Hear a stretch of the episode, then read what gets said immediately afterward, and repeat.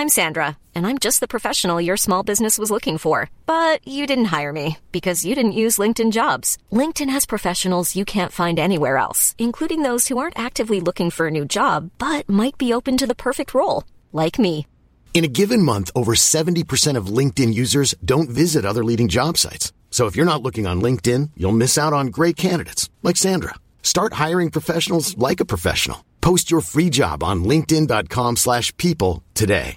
Mother's Day is around the corner. Find the perfect gift for the mom in your life with a stunning piece of jewelry from Blue Nile. From timeless pearls to dazzling gemstones, Blue Nile has something she'll adore. Need it fast? Most items can ship overnight. Plus, enjoy guaranteed free shipping and returns. Don't miss our special Mother's Day deals. Save big on the season's most beautiful trends. For a limited time, get up to 50% off by going to BlueNile.com. That's BlueNile.com. As 2019 dawns, have you made a financial New Year's resolution? January is traditionally the time of year when we try to make a new start.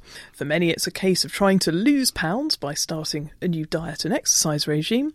But in this special New Year edition of the FT Money podcast, we'll be sharing a wealth of tips for listeners who are trying to save pounds. Pounds and pence, that is. Welcome to The Money Show, the FT's weekly podcast about personal finance and investing.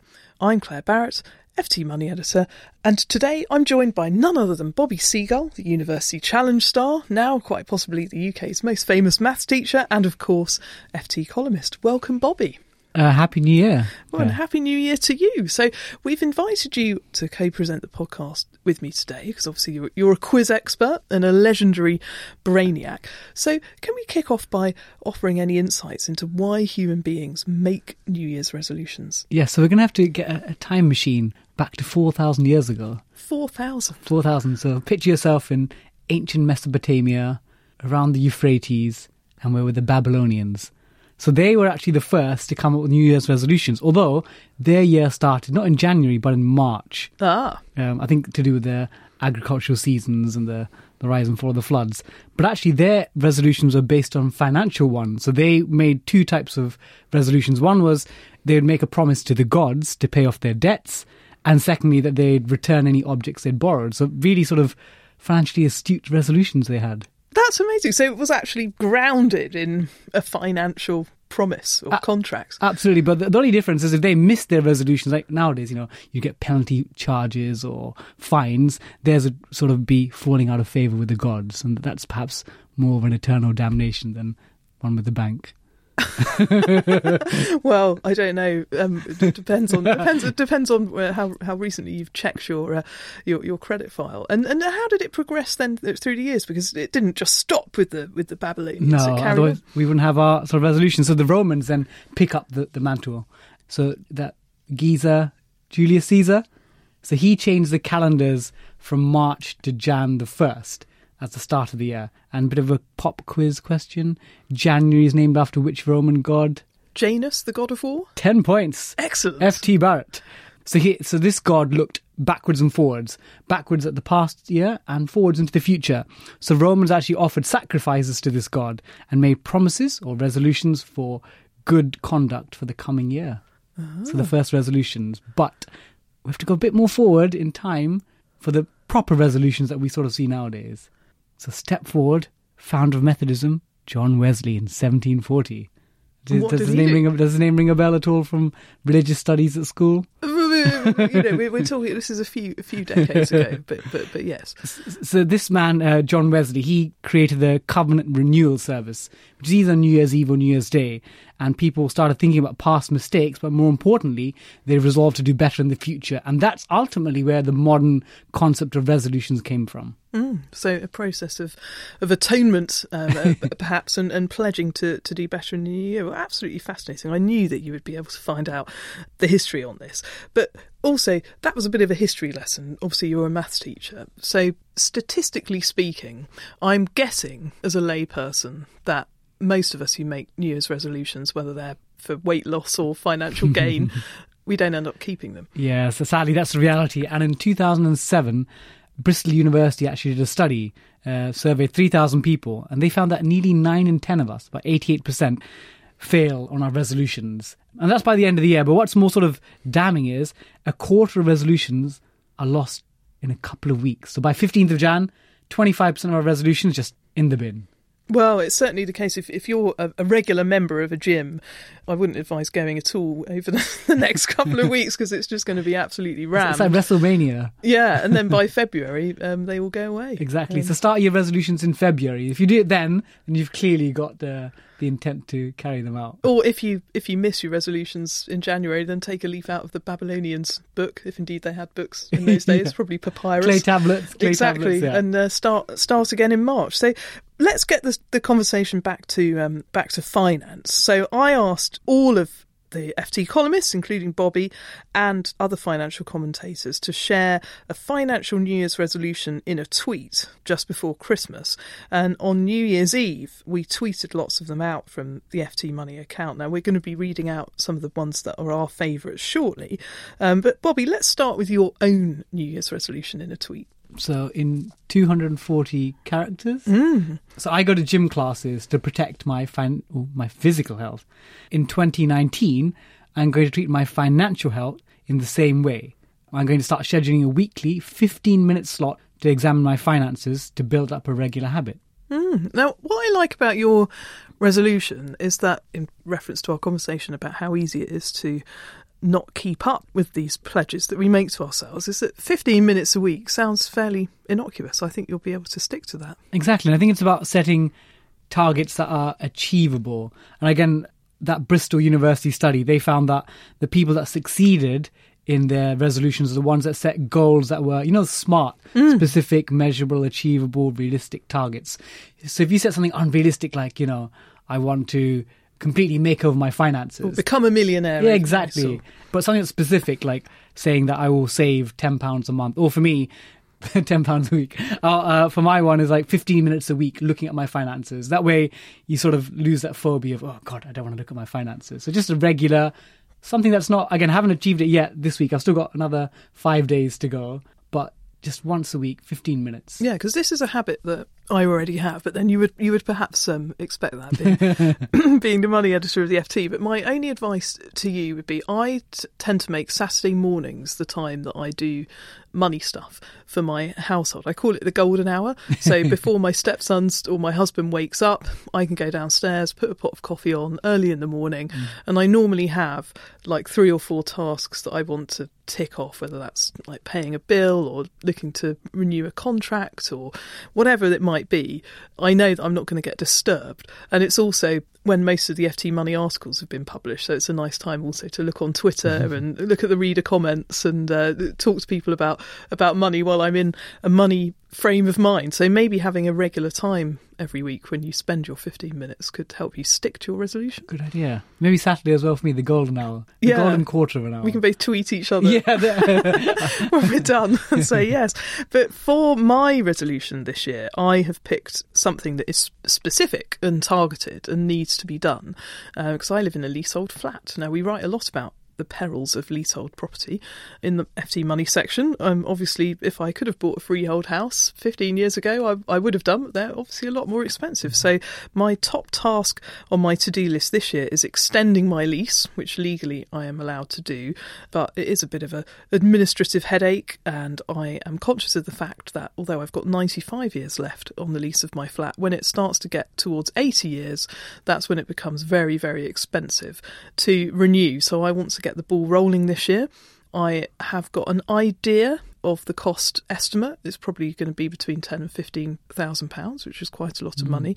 So the obvious way to finance that is to put more money on your mortgage, which I can do because I'm in a nice position. I've got lots of equity in my property, and this time of year, it's actually a very good time to be arranging a remortgage because interest rates are low. They're likely to remain low in the UK for quite a while longer, with the turbulence being caused by the lack of resolution over Brexit. And certainly, a few of our other commentators have made mortgage related resolutions for that very reason. Um, my colleague James Pickford, deputy editor of FT Money, for example, tweeted, I will be setting up a modest monthly overpayment to my mortgage to reduce the total total capital sum and keep those interest payments down. In the long term, by the time my latest fix ends, I want to make a bigger dent in this debt, which is a great thing to do if your mortgage lender will allow you to make a, an overpayment then a little and often paying off that could be better than the rate you'd get in a savings account for example It's a little and often seems to work for lots of things like financial habits, personal habits. It's like tapping away. It's not a big Yeah. a big change.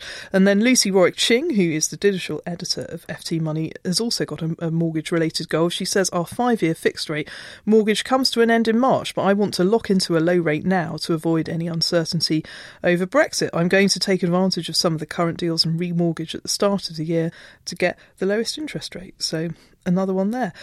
What were your favourites from the list of experts? Um, so let's see, there's two. So the first one is a quick, easy win. It's by Lord John Lee. And he said, check your premium bonds. There are currently 337,279 unclaimed prizes worth nearly 20 million. Wow. So dig yours out of the bottom drawer, register online, and check if you have an unclaimed prize.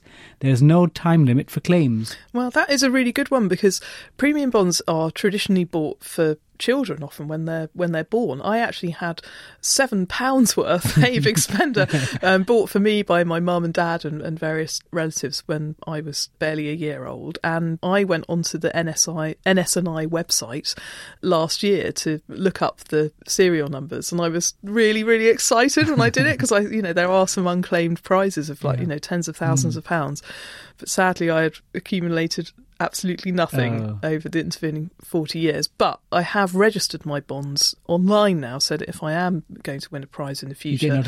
I will get an online notification and they've also got my up to date address. So that is something that will take you a few minutes, potentially net you a lot of money. Any other favourites? Um, so I did a column last year on the maths of Love Island. So I, I love Love Island. And in fact, we were chatting before the podcast.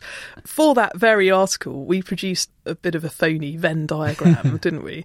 And it appears that our Venn diagram showing um, the three sets uh, FT readers, University Challenge watchers, and people who watch Love Island there is that very small intersection in the middle of those who can tick the box for all three. And it sounds like the producers of University Challenge may have been listening. Yes, over the Christmas uh, editions of University Challenge, they had a set of bonus questions that Paxman asked on Love Island contestants. Can you believe that? And did any of the University Challenge contestants correctly answer the Love Island round? Uh, the computer says no. they need you back for for a repeat performance. But your romantic resolution suggestion has actually come from Lindsay Cook, our Money Mentor columnist.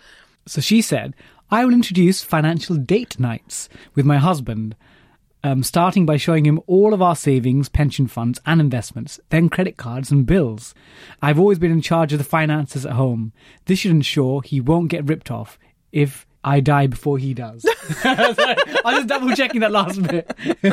yeah, no, fantastic. Well, Lindsay Cook, of course, well known to, to listeners on the podcast as our Money Mentor columnist. I mean, I am in a similar position to her as um, a woman in finance. I do all of our household finances, and I repeatedly do try and tell Doug, my long-suffering husband, where I've put our money, um, what I'll what I'll do, and this. Uh, kind of preoccupation with sort of falling under a bus factor, you could call it, is also shared by Henry Pryor, the property expert. He says, This year, I really am going to make a backup file on a USB stick with all of my passwords, bank accounts, and a copy of my will and life insurance details for my family, just in case. Now, that has sparked a huge debate on Twitter about whether you should risk putting your online passwords and so on and so forth into a USB stick, or if you should use one of the many kind of like digital vault services that are available to store these things. But it seems if you have died and your family are looking to access your details, I think probably a paper based file system could be slightly more accessible than something that they've got to learn the, the passwords to to unlock, and maybe at risk of never finding it at all. yeah, maybe something I need to get to at home as well. Yes, quite a, quite a morbid thought, not the kind of uh, sentiment we want to start the new year on. So let's turn to James Max, the Rich People's Problems columnist, who's come up with a suitably outrageous suggestion on Twitter. He tweeted, I am determined um, in 2019 to find a fizz that costs less than £10 a bottle but doesn't clean out my sinuses. If we want to stay rich in these uncertain times, it's time to economise without compromise. I know, it sounds like a political slogan. Yeah. compromise without compromise. Well, he's a pretty political guy, um, I have to say. Um, know him from his programme on Talk Radio. He um, has had various responses to that tweet from readers suggesting different sources of cut price fizzy plonk. Aldi, it has to say, and Waitrose Cava both come in at less than £10 a bottle and have been recommended by various readers. If you want to have a look at those online, you can follow James at the James Max or follow me at Claire B. And uh, there's a whole thread of all of the New Year's resolutions. So just uh, time for a couple more before we move on to the next item. Gina Miller. Brexit crusader um, and fund manager, she has tweeted let 2019 be the year that the FCA resolves to ensure that the C in FCA stands for cleaning up the morally bankrupt investment industry rather than endless consultations. Now, quite a strongly worded mm. uh, resolution suggestion there, but nevertheless one that has gone down very well with readers, no doubt with all the mayhem on the FTSE, various other indexes in 2018. It's been quite a bad year for investors overall. So I think that in 2019, it's quite possible that investment charges are going to come more sharply into mm. focus for a lot of people for that very reason. Did you have another favourite, Bobby, that you wanted to tell Yes, us? I quite like this one by uh, Nikou Asgari, FT Money reporter. She said, To my parents' delight, I'm going to open a lifetime ISA in order to hopefully, one day in the very distant future, buy a house. I'm also going to try and curb my online shopping, both for the good of my bank account and the environment. Oh, well, that's a very a linked resolution. Spend less, save more. Yeah. I like it. N- Nikki also did a frankly excellent job of pulling together all of the Twitter suggestions from our commentators. So you can read the whole article online from Friday, ft.com slash money, your financial New Year's resolution. If you want to get in touch with us and tell us about your resolution, then why not do that via the medium of Twitter? At FT Money is the handle to follow. There's already a thread on there of all of our expert suggestions, and we would love to hear yours. We also asked our readers what they were resolving to do in 2019, just before Christmas, and Bobby sticking with the quiz theme, what do you think the top answer was?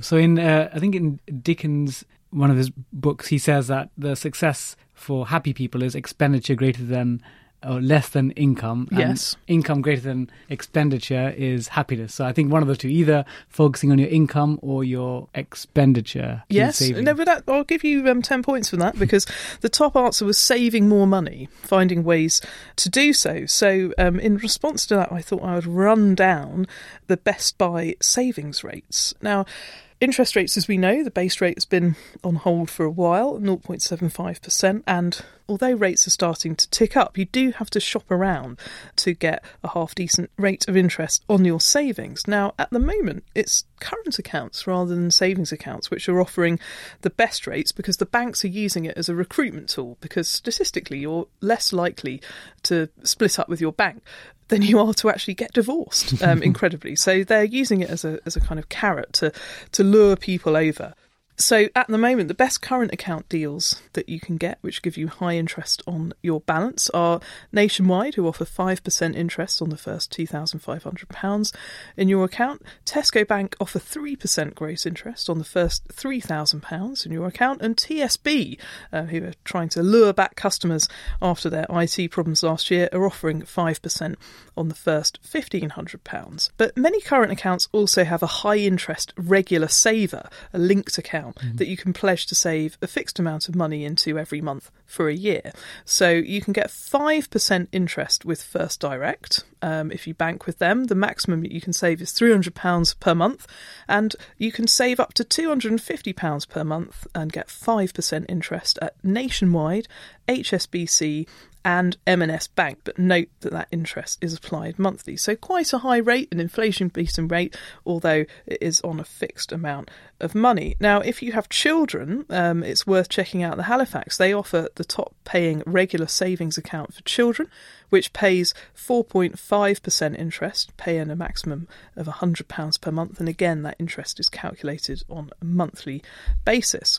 Another new entrant uh, to the banking world last year was the Marcus account by Goldman Sachs. Now, they are offering 1.5% gross interest. Uh, that is a bonus rate, so it will drop to 1.35% after a year.